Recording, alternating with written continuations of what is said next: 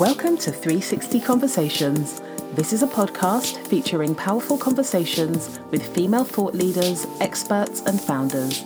We will be digging deep while sharing experience, insights, and tips for busy Generation X women seeking ways to strip back, simplify, live intentionally, and create space for everyday joy. I'm your host, Tamu Thomas, founder of the 360 brand. Welcome to episode 37, where I'm joined by Ruth Poundwhite. Ruth is a writer, podcaster, heart led entrepreneur, creative business mentor, and a huge introvert. We talk about how Ruth has built a successful business and is pivoting into another successful business, all while being an introvert and allowing her natural characteristics to be her guide we touch on other things such as former limiting beliefs that have become strengths, about being the main breadwinner in a family system, well, in a culture where although we're talking about flexible working and we're talking about gender equality, we are still living in a society that is framed in very gendered roles. We also talked about creating your own luck and privilege and about dispelling this concept that being grateful means that you shouldn't want more, and talk about working and living to your own personal capacity and how fulfilling that can be. I really, really enjoyed this conversation with Ruth. Yes, I'm going to use that word again. It was a really nourishing conversation. It was very affirming for me in places.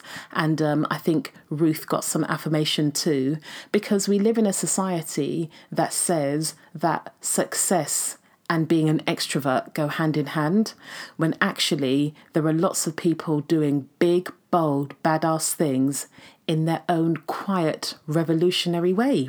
So, without further ado, Here's today's episode. Enjoy! Hello, loves. Welcome back to 360 Conversations. Today, I am joined by the lovely Ruth Poundwhite. Um, a couple of episodes ago, I did a um, I had a conversation with um, Ellie Trier, who talked about, or maybe it's on our website, I can't remember, but talked about being a quiet revolutionary. Now, if there was ever another quiet revolutionary within my network, um, it would be Ruth Poundwhite. Now, mm. um, I was on Ruth's podcast. Um, I can't remember when, and we had a really wonderful chat. And I felt really bad because I don't think I gave Ruth the opportunity to get a word in edgeways because she asked such wonderful questions I had so much to say about what she was saying. So I hope I am going to be doing the same. Not me talking all over the shop, but giving Ruth the opportunity to say everything that she needs to say. And um, Ruth, for me, has a really interesting story um, in that she created a successful writing business um, which was successful in many ways financially, in terms of her being able to do work that she loved and believed in, etc. And then she changed tack. She's doing something new. And uh, it just made me think, wow, if it was all successful, if it was all going way, why are you changing? Mm-hmm. Um, and that just goes to show, show success changes. Another thing that um, I love about Ruth is that um, she identifies as being an introvert and does business in a manner that suits her and her characteristics, personality. And there's, I don't anyway, get a sense that she is forcing herself to conform into a more extroverted version of Ruth Poundwhite because that's what we're taught being out there is all about. And before I hand over to Ruth to introduce herself and tell you guys a bit more about what she does, what Ruth has done for me has given me permission to be who I am because although I, I love talking, I can talk in a room full of people, an auditorium full of people, and feel totally at ease because I love it. There are many, many elements of me that are introverted that I didn't really realize, and sometimes I would chastise myself. And in reading Ruth's work and having a good old nosy around her website, I realised that there are many elements of my personality that are quite introverted. And guess what? That's okay. Mm-hmm. So, without further ado, I am going to hand over to Ruth herself. But before I do that, I would like to say, hey, Ruth, welcome. Hello, thank you for having me. Thank you so much for being here. I know that we booked this absolutely ages ago, yeah. so thank you for your patience. Um, for people that haven't come across you yet, please could you share a little bit about yourself and what you do? Well, firstly, thank you for that really amazing intro. I loved it. Um, and yeah, so what I do is a little bit of a lot of things. Um, I am, I guess, firstly, a writer. I started out as a freelance writer and built that up as a business. And now I'm a podcaster and a business mentor. And I'm giving myself permission at the moment to sort of figure out what it is that I love to do. But right now, I'm just loving having honest conversations like this. And when you came on my podcast, and I, I just, I really enjoy getting to the deep issues. And I suppose as an mm. introvert, that suits me very well. The small talk, not so much, but the deep stuff, yes, that's what I love. Absolutely. And a note on small talk small talk is one of the areas in which I learned that I have you know, we're never just one thing. You're not just an extrovert or an introvert mm. or whatever. And I know that there has been, I've read things about people being ambiverts, which is a bit of both. I think we're all on some kind of spectrum. But mm. small talk is where my introversion manifests the mm. most. Right. I like deep conversations and I can do small talk, but it abs- it depletes me more than a really deep conversation. And I yeah. find myself when I'm I go to events where there's an element of networking, I don't network at all. Mm. I stick to people I know, or I might find one friendly face and stick to that person. If somebody comes over to me to talk, I'm full of conversation, but actually initiating it, I, I get the heebie jeebies. I just cannot do it. That's so interesting. Yeah, yeah. And yeah, to me, from the outside, I would expect that you would and it's really interesting to hear that. And it's kind of it's kind of nice to hear that actually. Yeah we're we're we're all degrees of something or the other. And yeah I just i just really don't um yeah it just it doesn't make my heart sit it, actually mm. it's more than it doesn't make my heart sing. Um it makes me feel anxious. And i didn't yeah, realize yeah. previously that those feelings were anxiety um, so when people talk about social anxiety, I can totally relate because um, I just thought I was a weirdo before. yeah, yeah, we're all weirdos. Oh, I get it. Yep, yep. That's that's the thing. Actually, this social anxiety thing is a thing for me for sure, and it's really helpful to me when people like you who seem really confident in how you talk it's so helpful to hear that you have it too mm. that's actually something i love about podcasting because you have these conversations with people you get straight into the deep stuff and you figure out that we've all got the same sort of fears and issues mm-hmm. i'm not mm-hmm. saying that everyone has that social anxiety but at the crux of it we have the same sort of worries and i it's so like empowering to me to hear that Absolutely. It's empowering and freeing, and it just shows that there is no cookie cutter mold, really. Mm-hmm, mm-hmm, yeah. So, speaking of being deep, let's get straight into it. Um, gosh, I've got a, I've got a couple of deep topics that I'd like to um, discuss with you. Um, I guess the first one we'll go to is um, being uh, I, I, just love this term that I heard within the space of Ellie Trier. I can't remember if she said it, but I'm sure she did. Yeah, yeah. about being a um, a quiet revolutionary.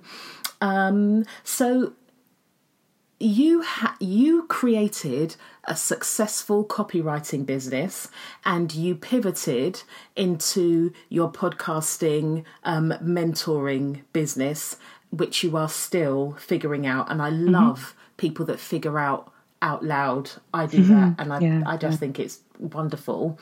Um, how and and I guess also because we are sold this story that um, extroversion, if that is a word, goes hand in hand with being successful, which isn't the truth.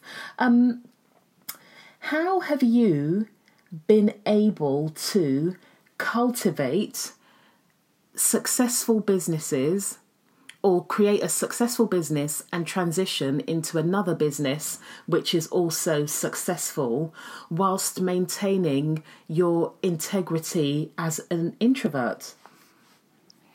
That's a really interesting question. I suppose there's a few layers to it.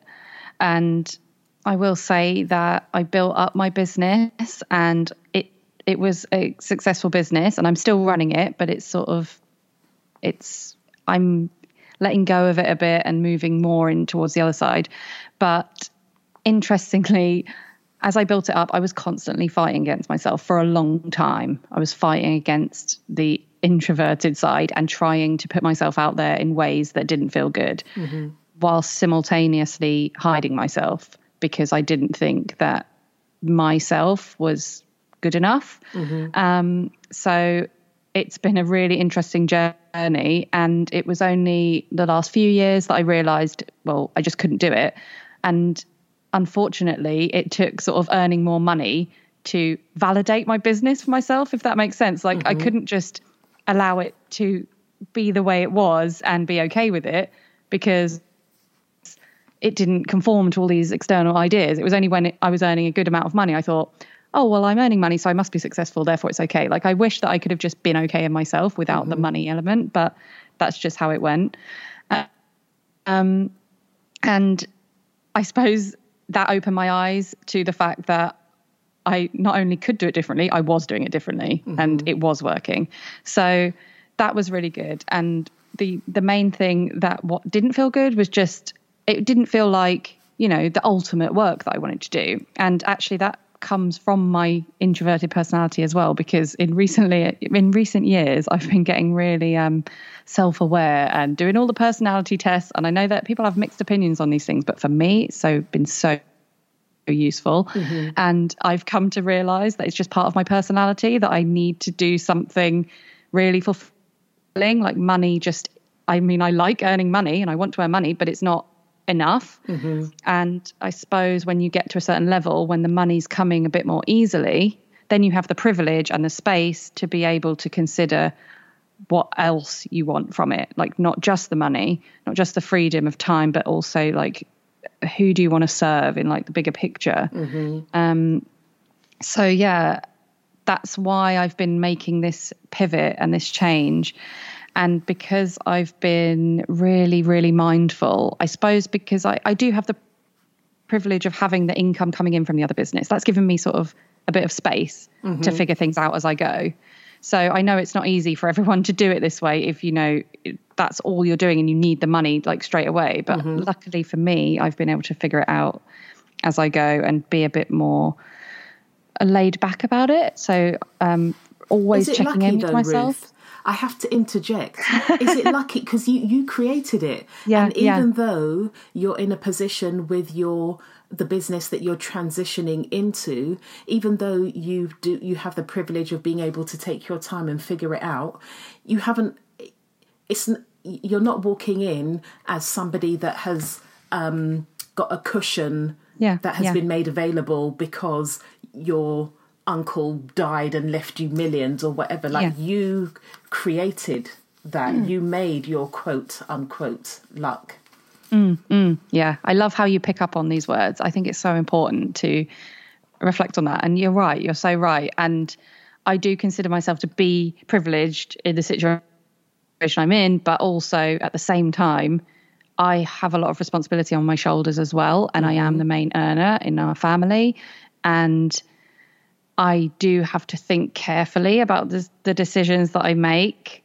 And I did spend many years building my business up to the point at which it afforded me a bit more time away from it to build this new one, I guess. Yeah.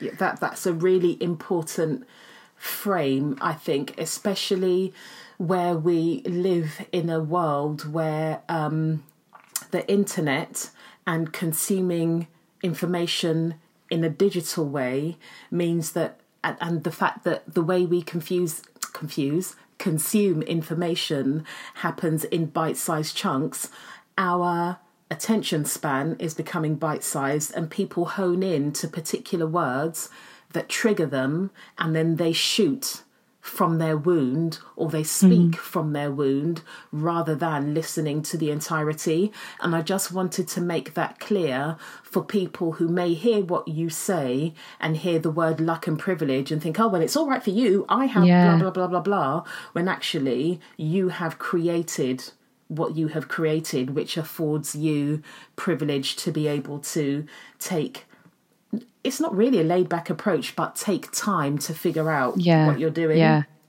And also, I, that just made me think. Um, I've just lost what I was going to say. That's okay, my dear. we can either pause and have. Oh, I know now. Yeah, I remember. So it's actually really important that you brought that up because my feeling of being lucky and privileged is actually something that for a long time held me back in making these changes because I thought I'm I should be grateful. I've got this like good business and it's earning me the money I need and it's earning my family the money we need and it gives me this freedom in life. But why am I not happy with it? So Ruth then I felt a level of guilt. Right. Let's go there. Let's go there. Scrap what I had written down. Let's go there. the other day, so I've recently started um, my membership group. And yes, um, congratulations. I, thank you very much. Thank you. And um, that thing that you were talking about a few minutes ago about being good enough and needing validation mm. um, and that you uh, you you conflated success with money. Money is part of success but it's not everything. Yeah. So my thing about feeling enough is very much rooted in my West African background, whereby mm-hmm. education is the thing above all things. Mm. So I still have lots of hang ups about just needing to have education and qualifications mm-hmm. that are directly related to whatever the thing is that I'm doing. So, um, one of the things I'm, I'm going to do it. I'm questioning why I'm doing it, but I'm going to do it anyway. So I've talked a, um, a bit about wanting to do a positive psychology masters. Mm-hmm. So I read a lot of stuff. I love academia, full stop. That's it. I love it. Um, mm. I'm not always committed to it, but I love it. So yeah. in um, starting this membership group, I think it's really important for me not just to talk about things I've experienced and I know, but also have some um, theoretical research base. So I read a lot mm. of academic stuff and this and that and the other. Anyway, what I'm talking about here is I was reading about um, happiness and about what it takes for us to feel happy. And um, one of the things I was reading was talking about um, there are two components to um, our being, which is the physical um, and the mental, and that happiness is something that we achieve when we are using 85% of our physical ability and 85% of our mental ability. And that got me thinking about that whole thing about being grateful, um, but still wanting more. Because mm. some people think if you're grateful, it means you, if you're grateful, you shouldn't want more. Mm. But I think that is bullshit, to be mm-hmm. quite frank. And I crafted a post that I shared on Instagram about it because let's take the 85% example. If you know that you are not operating to your capacity, and I think maybe the 85% might be something to do with to the fact that you can't operate at 100% all the time because we're people, will be depleted. Yeah so if you know you are not working to your personal maximum the majority of the time, you know that there's more out there for you. It doesn't mean that you're not grateful for what you've got at the moment, but you know there's mm. more. Do you get what I'm saying? Yeah, yeah, and it's so, that's how I felt. Yeah, and and I I don't think that that is ungrateful. frankly, I don't think that it is um, a privilege. I think that it is a basic human right. Now, I know that the privilege comes in because not all of us are able to exercise Yeah. our basic human rights, which is slightly different. But when you are not, when you are aware of your capacity and you're denying yourself, that becomes such a heavy burden. Yeah, yeah, it does. It really does. So, um, in thinking about the personal development, emotional work you you did, yeah, I want to I want to know about that. What kind of stuff did you do to enable yourself to say, "I'm grateful that I've been able to cultivate this business, but it's not enough." Like, what helped you go from thinking into action? Yeah, yeah. Well, part of it is literally just having my baby and feeling so awful and going through such a hard time that it just all seemed it seemed like I had just hit the rock bottom and it gave me freedom in a way to mm-hmm. just rebuild myself and not care so much about what people thought because actually that was one thing that was really really holding me back caring what people think. And it i mean i still care but i'm able to stop myself from going down that rabbit hole so i can just carry on anyway. Um, having my baby also gave me that motivation of you know wanting to do something that matters to me because i want him to see me doing something that i really care about. And if it's not my business then the way it was then that's just not I mean, if I have the freedom and I do to change it, then I want to do that and show him that it's possible. Um, on a more practical level, I mean, I've been doing all this mindset stuff ever since I started my business, except the problem is I didn't realize it at first. Um, and I perhaps didn't listen to the right people. Um, like I said, I was really trying to follow a more extroverted way of doing things. And so I was maybe using these mindsety things to try and force myself to do things that weren't right in the first place. So maybe, maybe actually what the real answer is, is being able to listen to my intuition more. and probably that also comes from that emotional upheaval that I went through after having my son and just, yeah, learning to trust my feelings more and listen to them and be directed by them more. And I, it sounds, I don't know, it sounds like suddenly I was able to do it. And in a way, I was. It's really hard to describe because it isn't. It isn't easy just to think, oh yeah, I'm going to listen to my intuition more now Yeah. but it it I don't know. It's really hard to explain because there was this massive massive emotional upheaval and there was, you know, well, there was like therapy and things like that. I've got to mention that because that helps you listen to your feelings and maybe it's a case of believing in them, you know. Maybe I came from a position of thinking, oh well if I think this it must be wrong. And that goes back to being in an extrovert world as well and trying to fit this extrovert business model. And going through that going through therapy it helps you to think well not everything i think is wrong you know trust yourself. Mm-hmm. And at the same time i did a lot of i've done a loads of coaching and investing in my business in that way. And again this is something i have done in the past but it's not been with the right people. So Yeah. that's really important to mention because it has been with the right people since. Um and that has helped me a lot.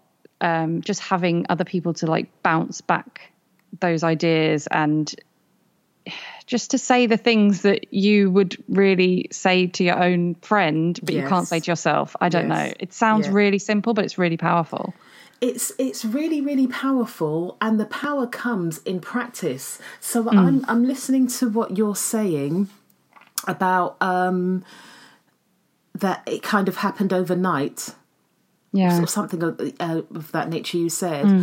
What i have what i saw throughout my social work career and what i see now is that we don't realize it's it's like when people you think out of nowhere somebody's won the best newcomer award yeah actually they might be 30 winning the best newcomer award because they've been recognized by people now but they started off being 15 year olds in their parents garage in that band and yeah performing yeah. in grotty pubs and you know little festivals and anywhere they could so all the personal development work you were doing previously that you were aware of and were not aware of were training and edging you towards that point where you wake up and think, oh, actually, the penny's dropped. Yeah, yeah, yeah, exactly, exactly. And again, when that happens, well, um, my experience has been it's that whole thing about alignment. So people ask me about um, how do I know when I'm doing what I'm supposed to be doing? things just move out of the way or move in the way to lead me to where I'm supposed to be. And that also means connecting with people that are the right people for that particular season. So maybe mm. because you were out of alignment, I'm saying maybe. What I really mean is because you were out of alignment previously, you weren't listening to your intuition. So you mm-hmm. were trying to. Because if you think about it, from the moment we are born, we are within a system that's trying to get us to conform.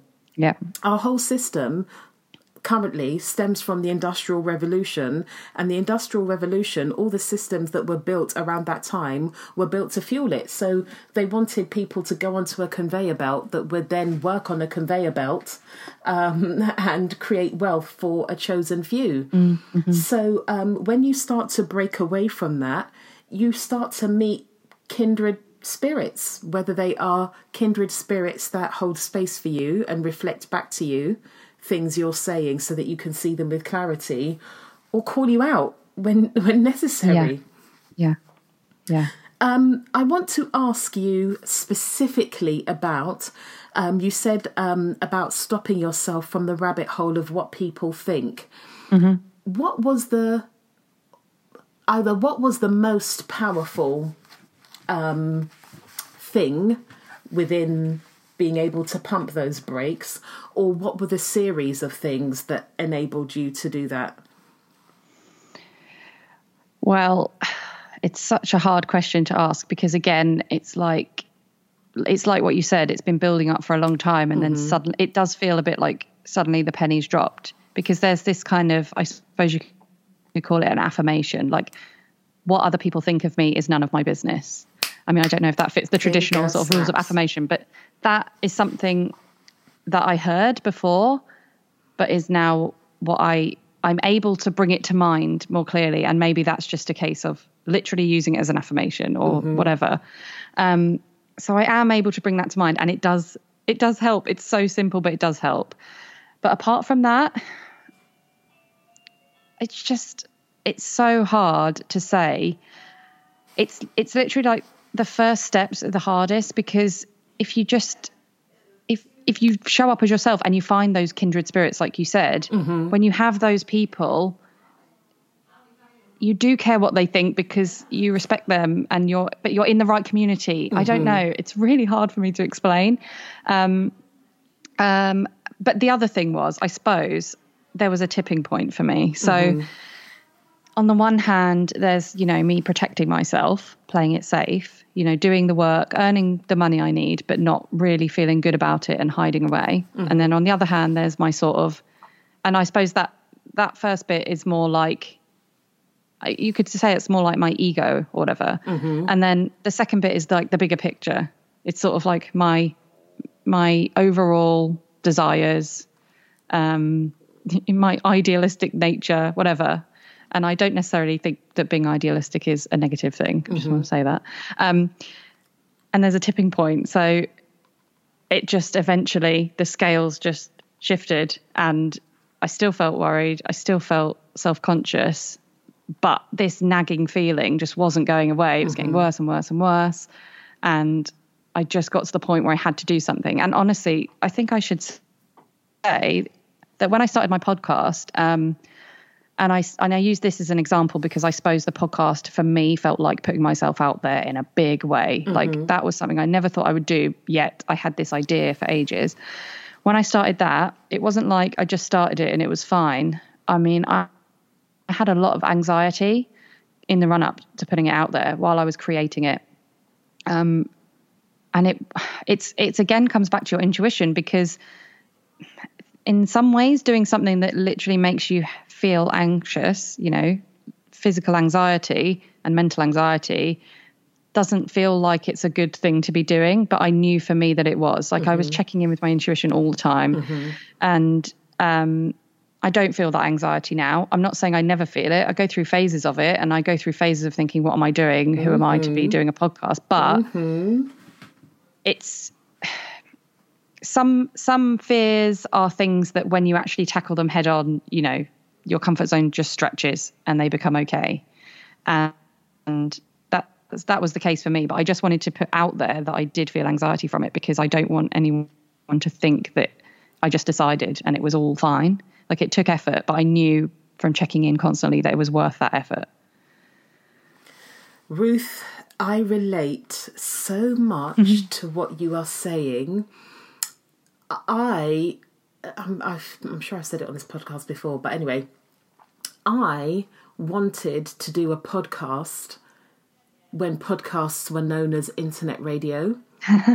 um, I don't even know if I'd had my daughter. No, no, no. I, I must have because um, it was after discovering Facebook, and I discovered Facebook in 2007. Mm. But I'm very certain that it was well over nine years from thinking I want to do a podcast to actually doing the podcast. Wow. And I still have plenty of moments of who TF yeah. do I think I am? Yeah. yeah. But I love it so much that the love overrides the fear. Or yes. I just get bloody sick of myself and I just think, come on, we're doing it. Yeah, yeah.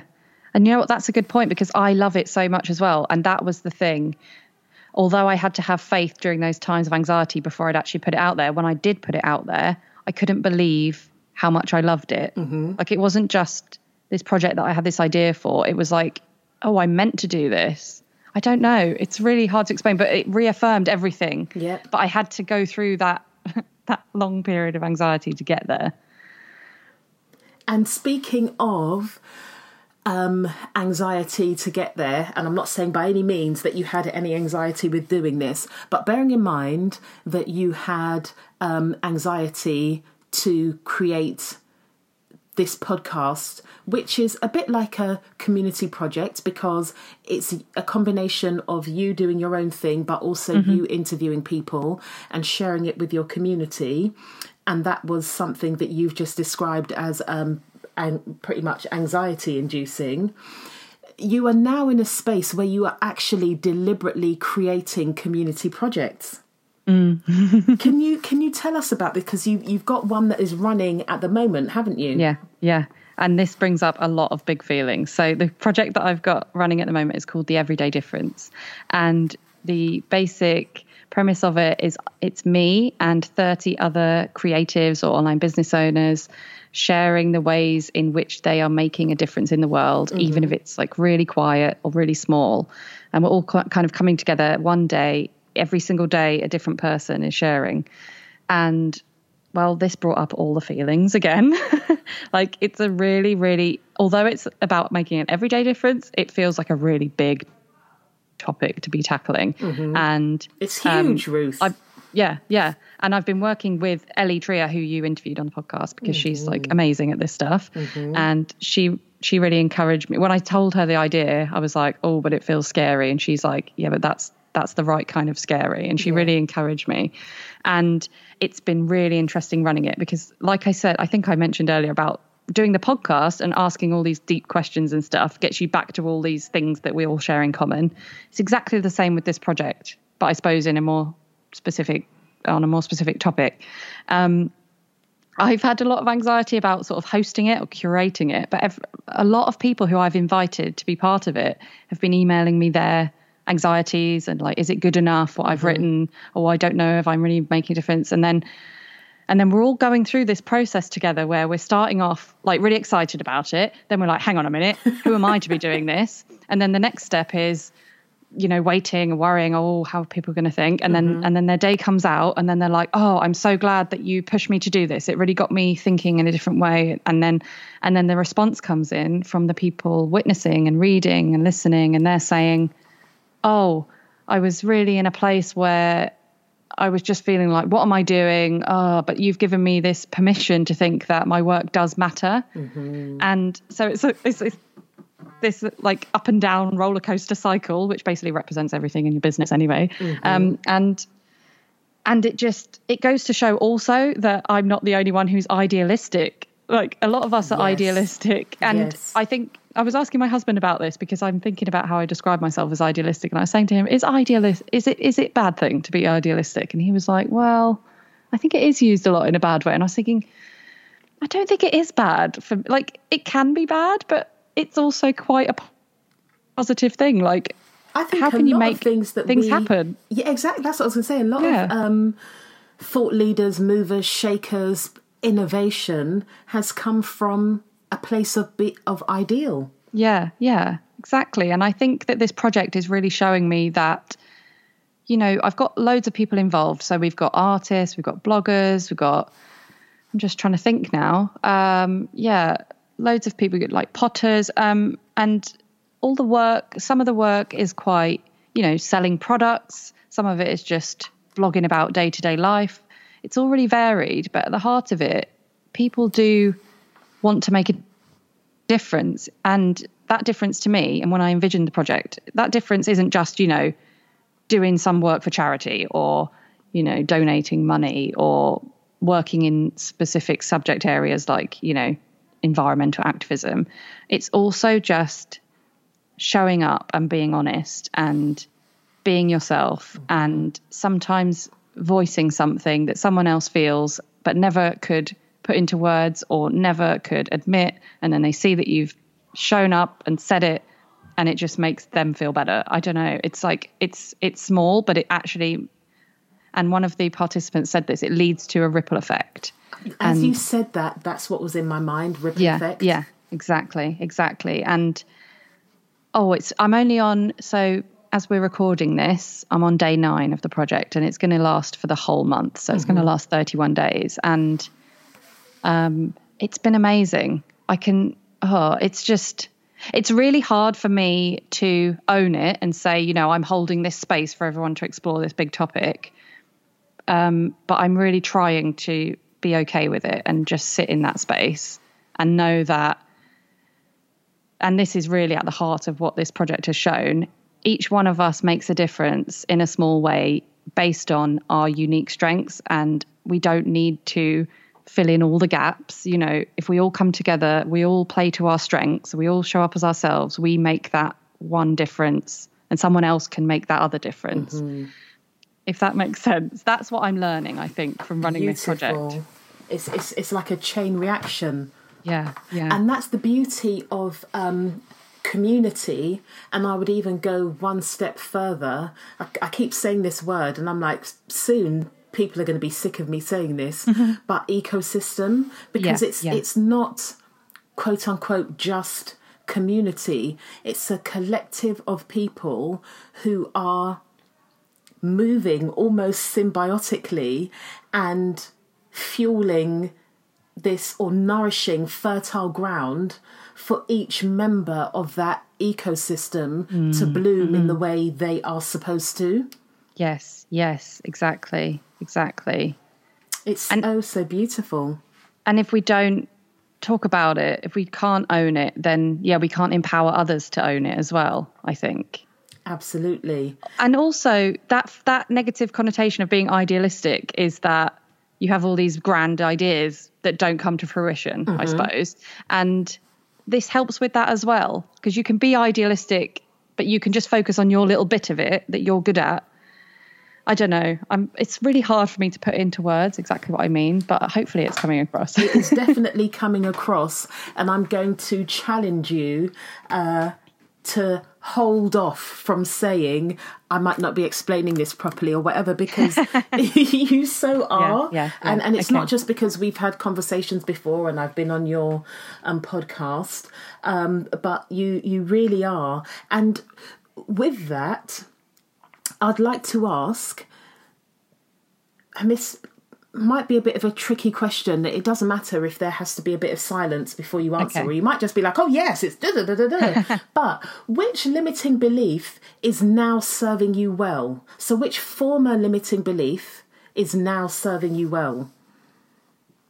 Can you give me an example of what you mean? So, for example, I used to have big limiting beliefs about my maturity. I would always think I'm too playful, I'm too mm. gesticular, and really try to curb myself, which just meant that I put myself in paralysis and didn't do what I wanted to do because I would be like, nobody is going to take me seriously because I'm too playful, I'm too gesticular.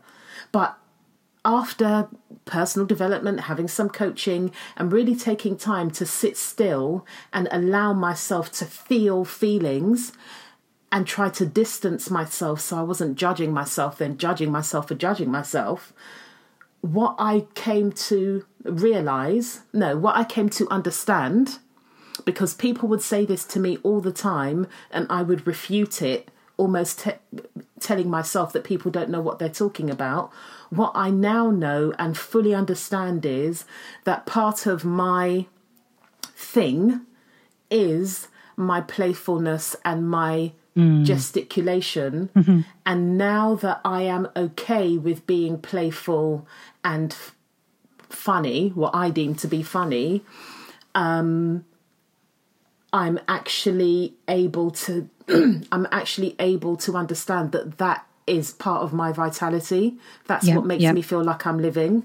Yeah, yeah, that makes total sense. I have, I mean, I could answer that based on what I literally just said about being idealistic, but I suppose that's part of the wider picture of being an introvert. And sometimes I think that going on about the powers of being an introvert sounds a bit like, you know, everyone's talking about this at the moment. Mm-hmm. But it really is true. I don't know. I mean, for me, things like wanting to spend time alone, being in my head all the time, always, you know, being really, you know, I don't know if that's the right word, but like analytical and, you know, digging deeper into things, but in my own head and not necessarily talking it out. You know, this stuff I've seen as really uh, antisocial, um, not very helpful, all of this, blah, blah, blah. But now I am, I am own as an introvert, you can you've got a superpower. You are really good at listening for one, which is great for being on a podcast, um, and you're really good at spending time on your own and thinking deeply about stuff. And we need we need really deep thinkers. And obviously, that is not to say that extroverts don't think deeply. Like that could easily be construed as that, and it, that's not what I mean. But I don't know. I just think I'm really trying to own the fact that I like my time alone. And I've just literally written down as one of my core business values is solitude, which I just think, wow, that took me a long time to own that. But yes, I need that solitude. Um, solitude in the sense that I'm spending time alone really intentionally, not lonely, but on my own in a good way. Big difference. Yeah, exactly, exactly. Um, and yeah, I've just, I think the whole listening thing is actually really important. Like, you can be quite an observer of things, even if you don't want to talk, or even if you don't want to go out sometimes. When you do, you can observe a lot. And I think that then that feeds back into whatever you're creating, and it is a superpower. And mm-hmm. obviously, the extroverts have all the loads of superpowers too, but I'm just trying to focus on that was my limiting belief about being an introvert Yeah. and I do tr- try and push myself out of my comfort zone. So that's not to say that you know if I don't want to go out all the time, I'll always stay home. But I am more okay with saying, you know, I need to introvert for a bit. I'm okay with saying that to people now. That's how we recharge. Yeah. And I, I love what you were um, what you um, were saying about um, you know being authentic and all of that kind of stuff. And no, about your values. You were talking about your um, values and and solitude solitude being one of your values and, and owning that. Um, and that's similar. That's like my playfulness. Yes. It's yeah. taken a very, very like I grew up being told off because like my dad would say tammy you're not serious your head is full of play mm, so mm-hmm. i had that kind of thing really drummed into me and now i own that play is a vital part of charging my batteries um, for the first time last week Friday, um, I went with my friend Greg, who is also um, a personal trainer, and I go to one of his boot camps.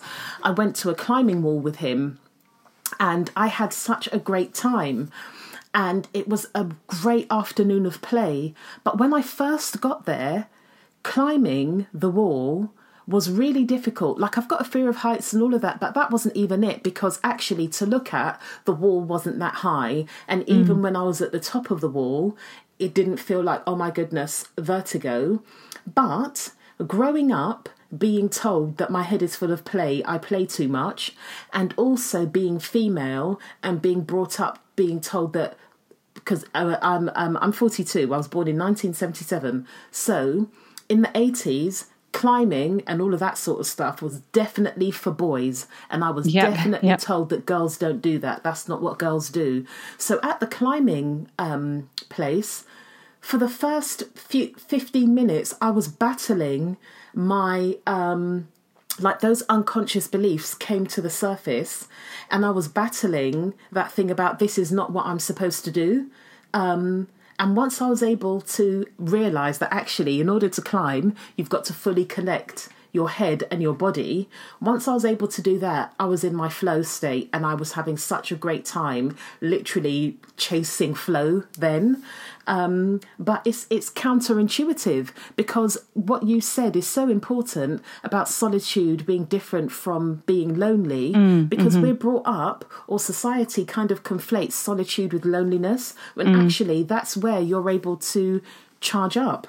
Yeah, yeah, exactly. You've just got me thinking actually talking about playfulness i suppose i've always had a story that i've been too serious and I think that part of that comes from, you know, hiding away and mm. spending time on my own and things like that. And perhaps sort of embracing the seriousness or for you embracing the playfulness actually it brings in part of the opposite in a certain way because yes. I don't know. It's really hard for me to explain, it. but you're like holding it lightly and just if I embrace the fact that yes, I am uh, like I like thinking um, it's great. My mind okay. is one of the best places yeah. to be.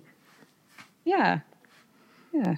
And you know what you, I've, I've thought of just in us having this conversation, um, and and it's it's made me think about a conversation. My friend's husband, um, Eddie, he's a photographer, and I will put his link, um, EO Photography, uh, uh, in the show notes. He was taking pictures at my first anniversary live podcast event and he was saying it's so funny because when you smile your whole your whole face lights up and then you quickly and then you just um, just as quickly go into seriousness and your whole face is really really serious. Um, and and literally that is me like I, i'm a walking talking i guess contradiction so I could be having a really serious conversation. Okay, classic. I could be doing a speaking event and I'm having a really serious conversation about limiting beliefs. And then midway through, I'll remember a limiting belief, which I find humorous. And then I'll be laughing at my own joke whilst talking about this very serious topic. And previously, I would have been like, afterwards I would have been berating myself. You can't do that. That was a serious conversation. Blah blah blah blah blah. But actually, you need you need both. We can't just be yeah, serious exactly. all the time or playful all the time. Otherwise, life is really it's either really boring or you've got no foundation. Yes, yeah, exactly. Allowing yourself to just have both and whenever at the whatever timing works. Like not performing it. Yes. And that is authentic. So people ask me questions about how am I my authentic self? Well, firstly, your authentic self isn't stagnant. It's multifaceted, just like you are. So when you're having your um, serious, no, when you're having your moment of solitude, that is you being authentic. And when you're holding space for a huge community project spanning over 31 days, that is equally you being authentic. Yeah, yeah, yeah. And when I disappear from the internet for a bit afterwards, that's me being authentic too. Yeah. And do you know what I love about your disappearances, Ruth? There's no great big, I'm taking a break from social media. like, it's literally, I'm ghost, bye. And then you come And- back when yeah. you're ready. I love But it. you, you know what? Sometimes I want to come on and apologize, but um, I'm thinking really carefully about that now. You know, I don't need to come and apologize. I often come on and share just because I think it's useful, and especially because I do talk about this whole like running a business and being an introvert thing. So it is useful for me to like note it, but that's more what it is noting, but not apologizing. Yes. And I w- it's funny, I was thinking about that today. Um, I hardly posted on Instagram last week. I just didn't feel like it. Um, and I, I, I nearly started off a post saying, um, I've been a bit quiet on here. And I was thinking, I'm as I was about to type it, I thought you're just doing that because you've seen that being done. But when I see people do that, I'm like, fuck that. You don't owe anyone an explanation. Like it's social media. It is not as if you're letting clients down or you're not doing what you need to do. And it, it did make me think, why do we feel the need to apologize creating a environment when then people feel like they've got ownership of you? Hmm. Yeah. Like, That's it's not- interesting. it's, it's, Yeah. it's not that deep, yo. Okay, I'm going to shift into being the main earner in your household. So um, you've got a child, you're married. It doesn't matter what we're saying online. The reality is, caring and everything that falls underneath that umbrella tends to fall to women. Yeah. And it's yeah. really interesting, actually. I've, in my week of not really posting that much on social media, I've still been bouncing around. And something I've found quite often is um, the number of women who are leaving work or like leaving employment, becoming freelance so that they have more time for their children at the beginning stages, which a, a number of the women that I've seen talking in this way are, you work quite a lot because you're getting something off the ground, but they're still talking about doing all the dinners and doing all the Yeah. child caring and, and, and whatnot. And I'm like, wow, it's really interesting. We're having these conversations about flexible working, but we're not doing the flexibility within our homes. um, so I wanted to ask about being the main breadwinner Yeah. and being a mum because your son he's still very little isn't he Yeah, yeah, and it's kind of good timing you asking this question. I don't know if you can hear him, but he's downstairs uh, screaming a bit. oh gosh no hi little hope- one don't worry i won't keep your mum for too long Yeah, he's 19 months and he's going through a bit of a um, difficult sleeping phase, so he's a bit grouchy. But my um, his dad's with him downstairs, so yeah. Um, but yeah, hopefully it's not too distracting I to can't the hear it at all. Okay, good, good.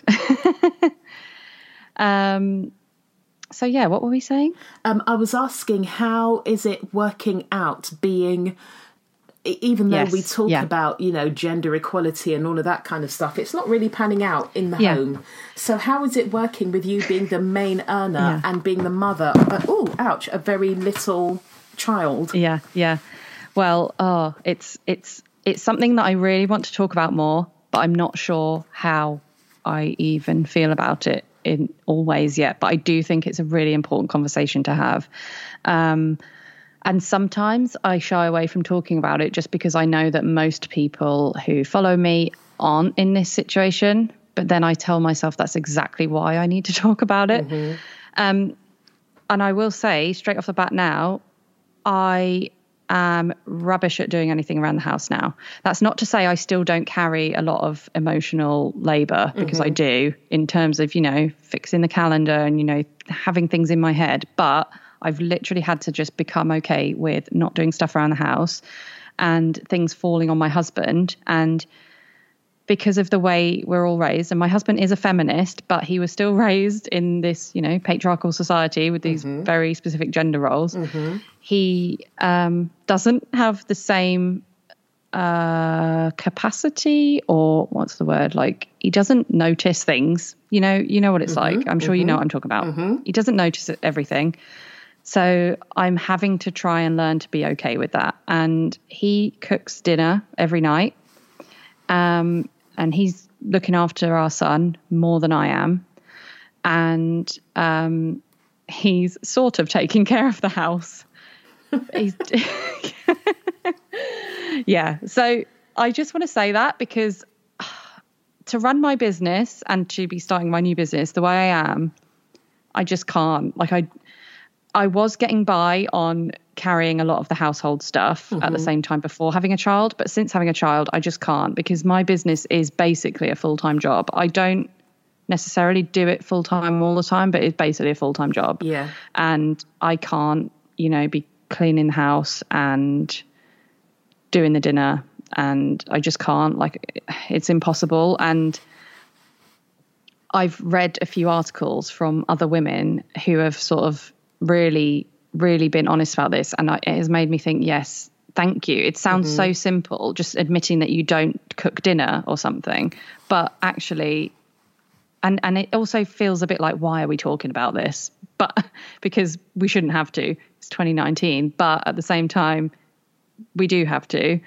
So maybe i should just um, tell you some of these articles i read um, there was one by uh, denise duffield thomas Oh, that's the first person that came yeah, to mind. yeah, I've got it up. I've actually got it up in a tab on my laptop so I can look at it. It's called I'm a Self-Made Millionaire and this is exactly how much help I have at home. And Mm. she basically says and so, this got some people's backs up, but I totally I totally understand why she phrased it like this. She says she's basically needed to hire herself a wife in the form of housekeepers, cleaners, and all this. I'm not saying that I have all that in my life, but I really, really appreciate the fact that she talked about that so openly. Yeah. Because that and if you flip it around for, you know, most men, they're only able to achieve what they achieve because they have a wife taking Exactly. care. And obviously, they don't all have wives, but you know what I'm saying. Or some, the generalization. They, don't have the domestic. it's the domestic, yeah, and it's the Mm-hmm. life admin. And obviously, this is kind of like heteronormative way to talk about it as well, Yeah. because obviously everyone's in a heterosexual relationship. But what I mean is, it's that support, like ho- ho- whether you have kids or not, but especially when you have kids, having Yeah. that support is what allows people to achieve in other areas. And you just can't do it all. Like I, you just can't. And Or you can do a bit of everything and do it yeah, shit. yeah, and worry about it all the time. yeah. And mediocrity is And- not going to yeah. get you the results you want. Yeah, and it's really hard. I'm not saying it's easy. It's not easy for me. And like I said, we've me and my husband have got different standards about what needs to get done around the house. And I'll admit some of that is me being too controlling, mm-hmm. maybe. But some of that is him being raised in this society and not noticing things that need to be done, mm-hmm. or seeing his dad sitting around and his mum doing everything. Mm-hmm. You know, things like that. So, and we've got a son, and I'm really mindful of what he's going to see. And hopefully, you know my husband it's not all it's it's it's difficult for him as well because he he has people make assumptions about how much mm-hmm. he looks after our son. Mm-hmm. And he has people make assumptions about how he just can you know have free time whenever he wants you know go to meetings whatever. And he can't you know. Mm-hmm. He i don't think that people would make the same assumptions on mothers. So it's really interesting actually to see it from both sides. Yeah. and he's got he's got like unlearn a lot of unlearning to do and a lot of figuring out and paving his own way he doesn't have anyone modeling it for him and i feel the same i don't have anyone modeling Yeah. it, It for me either feels counterintuitive because of the way we've been raised. Yeah, yeah, yeah, exactly. And sometimes it gets to me, you know, sometimes someone will make a comment about my husband being a breadwinner or whatever. It annoys me because they're just they making say, an oh, isn't he assumption. good? Oh, yeah, they do say that. And you know what? I do think he's a good father, but it doesn't like that's the that should be the expectation. That's Yeah. the given. Yeah. That's what it is for women. In Yeah. fact, women have a higher expectation. They're supposed to be the perfect Y- eh, perfect yes, wife and mother and also perfect in other aspects of their life. It's Yes. impossible. Yes. Yeah. I was reading something. I, well, I didn't read the thing. I, there was a post on Twitter where a journalist said in the American, whatever, running for president, whatever they call their campaigning, doodah, whatever, they were saying that um, women, women that were running for the Democratic race or something like that. I can't remember what it was, but what they were Mm-hmm. saying is women running in whatever political race it was were being asked who's looking after their children Yeah, yeah, they're doing exactly. Mm-hmm. this. So the journalist decided to ask the men who was looking Mm-hmm. after their children. Um, and I bookmarked it to read it later, but it, it, it really is very interesting. And like Yeah. even when I'm out and about and people will say, um, who's looking after your daughter? Well, she's not home alone, is she? Like, come on, like stop, stop asking silly questions yeah, that are, or not, not even stop asking silly questions because that's my annoyance, but Yeah. stop asking, no, start asking yourself the question, why am I going to ask this woman this question? Yeah, yeah, and not and not and not the The man, man, probably, because th- those questions are not um, asked of men. And I um, remember reading um, Denise Duffield Thomas "Get Rich Lucky Get Rich Lucky Bitch," and she was talking about um, something along the lines of why would she be cleaning when she could be making money? yeah, straight up and down let's not start dressing things up Yeah. if you know for example your time is worth let's just say a hundred pounds an hour why would you spend in your working day for example one hour doing washing up and putting away when you could be making money during that mm-hmm. time yeah. Equally, why would you know that you are on the verge of burnout, you are really knackered, but prioritize cleaning when you need to be resting? And I know it's very difficult. You'll be thinking, oh my goodness, there's this mess. I don't have a right to go to sleep mm-hmm. when there's this mess there. But actually, if you're rested, you'll have more energy to be able to do that rather than staying up later to do something domestic and then still waking up early to do and, and just running through your day depleted. Mm-hmm. yeah, definitely. Furthermore, how about thinking, well, if I gave myself the opportunity to maximize this work, um, th- this piece of work, and I'm not talking about the the depletion, addiction, pro- productivity end of the scale, but if you know if you had three hours more on this particular day, you would be able to create this much more revenue. It might be wise to think actually, hiring a cleaner is going to cost X, but I will still have X amount of revenue. Therefore, it's not a false economy for me to get a cleaner, it's actually an investment for me to get a cleaner, Yep. for Yep. example. Yeah, I totally agree. But you know, the interesting thing is, I've wanted to get a cleaner for ages, and I still haven't got one. And I've still definitely got a thing in my head about about the cleaning and about what people think. And and when people come round and it's a mess, I always think that's a reflection of me, and it's not a reflection of my husband. And Gosh. whether that's what people say to me, they don't. But it is what society says, Mm-hmm. and and women should do the cleaning. And but you know what? I really, really, I need to get a cleaner because I think that it'd be good for our marriage as well. To be honest. Yeah. it will cut down moaning. Yeah, yeah, exactly. And it's exactly. so interesting. A few years ago, um, I worked with a lady that has, uh, she had a two bedroom flat um, and she had a cleaner. And I just couldn't understand. I was very judgmental. Let me be very honest.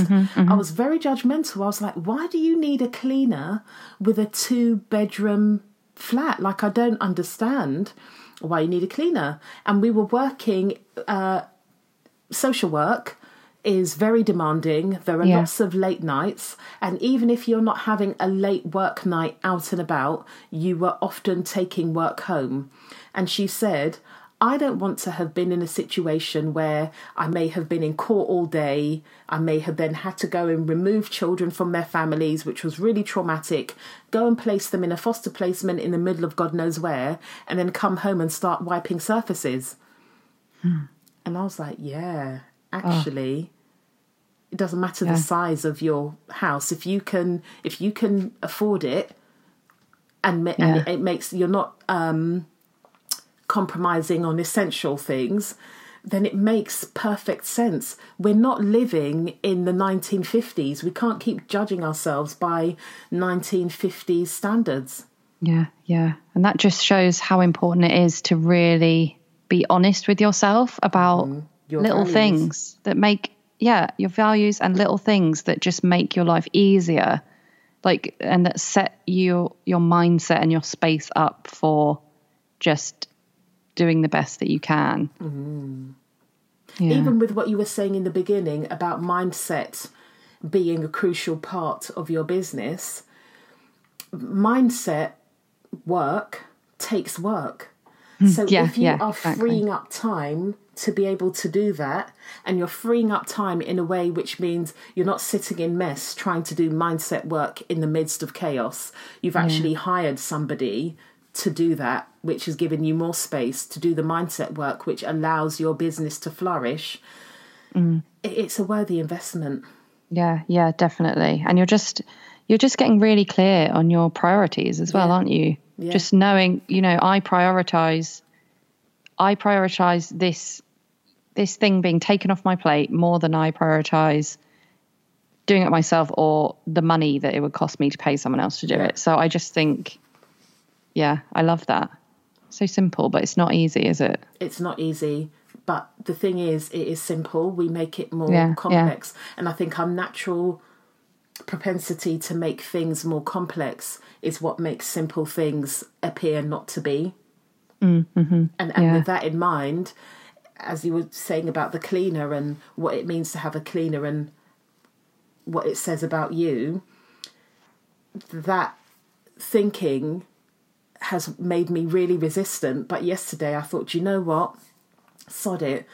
Randomly, I opened up Facebook and there was an advert for a local mm-hmm. cleaning company mm-hmm. giving quotations. So I filled out the quotation form, and somebody's going to come round on Thursday to um, give a proper quote because I just think, you know what? Oh, I love it. Yeah, I, I just, even if in the interim, because, you know, I don't have a six figure business, I'm not having 10K months yet.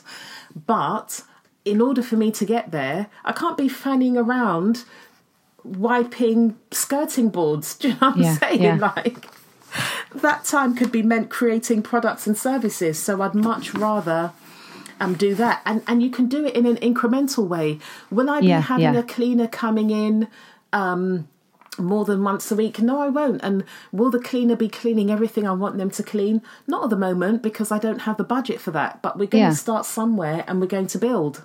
Yes, yeah, love that. And obviously, like Denise Duffield Thomas didn't just one day get a housekeeper, exactly. like make her breakfast. Exactly. I mean, and she started off getting a you know sporadic cleaner and exactly. built up from there. Exactly, yeah. exactly. So we need to allow ourselves um to do that. So, um, Ruth, please could you share some of the resources you tap into, such as books, podcasts, blogs, or whatever, for your mindset work?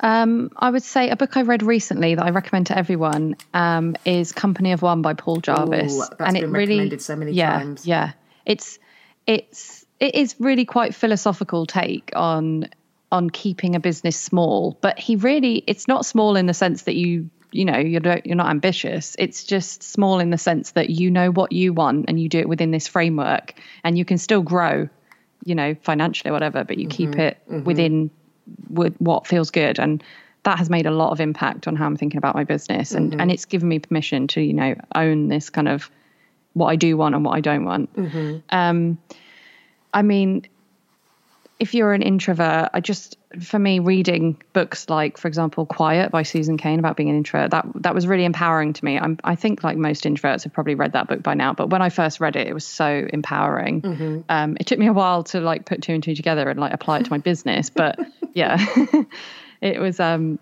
uh, yeah really empowering. Um, I don't know. I've read so many books lately. I just recently, I'm going to say one I read recently because it's just what's in my head. I, I, recently read one called Do Less by Kate Northrup, and it kind of speaks to what we were just talking about. Mm-hmm. And I feel like if I had read that before having a child, that would have been so useful. Yeah. Just, it's all about giving yourself permission, honoring your energy, giving yourself permission not to do things, and really just being really mindful about what your priorities are. Mm-hmm. And it sounds, again, really simple But I always remember when you came on my podcast, you talked about how we often become like martyrs, like women often are like martyr themselves. And Yes. I think that's it. And this book is really making me so mindful of when I'm doing that and just to think, hang on a minute, no, it's okay. I don't need to do that, or I don't need to do it in that way, or I can get someone else to help me with that.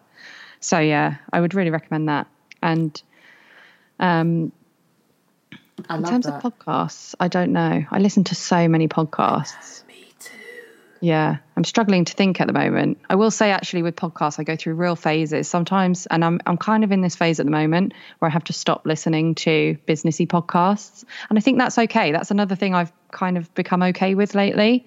Like going through seasons of consuming all the information and then going through seasons of not listening, even to my absolute favorites, and just thinking, I've got this information and I'm going to trust my intuition and think, what do I really think about this? So I'm kind of in that phase at the moment. Absolutely. Because otherwise, you just become a mishmash of everybody else's Yeah. thoughts. Yeah. And it's useful at times, but yeah, not always. Not always. It, not always. Uh, something that I would recommend is that people sign up to your um, mailing list so they can obtain a copy of your quiet visibility Oh, download you. guide workbook thingy because um, I think that gives it just gives you space to breathe easy. yeah. It's basically my whole lessons I've learned about being an introvert in business. It resonated with a lot of people. That was really Yeah. interesting to see the response. Yeah, yeah, definite, definite. So, um, apart from um, joining your mailing list to um, receive their your quiet visibility um, download, do you have anything coming up that people can book on, sign up to, or whatever?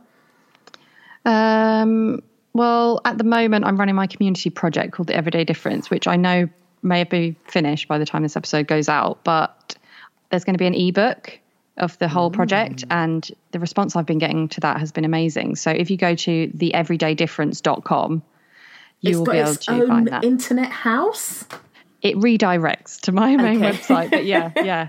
It's because actually I bought that domain for other purposes, and Okay. that's a story for another day probably. But I never ended up using it, and it just felt right that then I came up with this project idea, and I Yeah. ended up using it. Yeah. Yeah. So I would say sign up to that. Um, but yeah, that's it mainly. I think that I can think of. And um, website address and social media handles. Yeah, my website is ruthpoundwhite.com. Um, my podcast is called Creatively Human, and the info is on my website. And I'm mainly on Instagram at Ruth Poundwhite. Brilliant. Ruth Poundwhite, thank you so much for your time. There were other places that I wanted to go, but we just ended up naturally bouncing into a really rich conversation um, that was what it was supposed to be. So thank you for your candor. Thank you for your time. And um, I look forward to nose diving into the Everyday Difference project. Thanks, Tammy. Thank you. Thank you for listening to 360 Conversations. I appreciate you sharing your precious time with my guest and I. I hope you found the episode useful. I'd be so grateful if you could rate and review my podcast. Like an increasing number of our digital experiences, the algorithms rule. Your feedback will assist me reaching a wider audience, and I'd really love to have more women being privy to or joining these conversations. The feedback I get following each episode is beautiful and tells me more women could benefit. As always, I'd love to keep the conversation going. You can join me by commenting on the podcast show notes on my website or via social media at Live360. I hope to engage with you soon. Podcast produced by me, Tammy Thomas. Podcast music produced by James Anderson. Take care.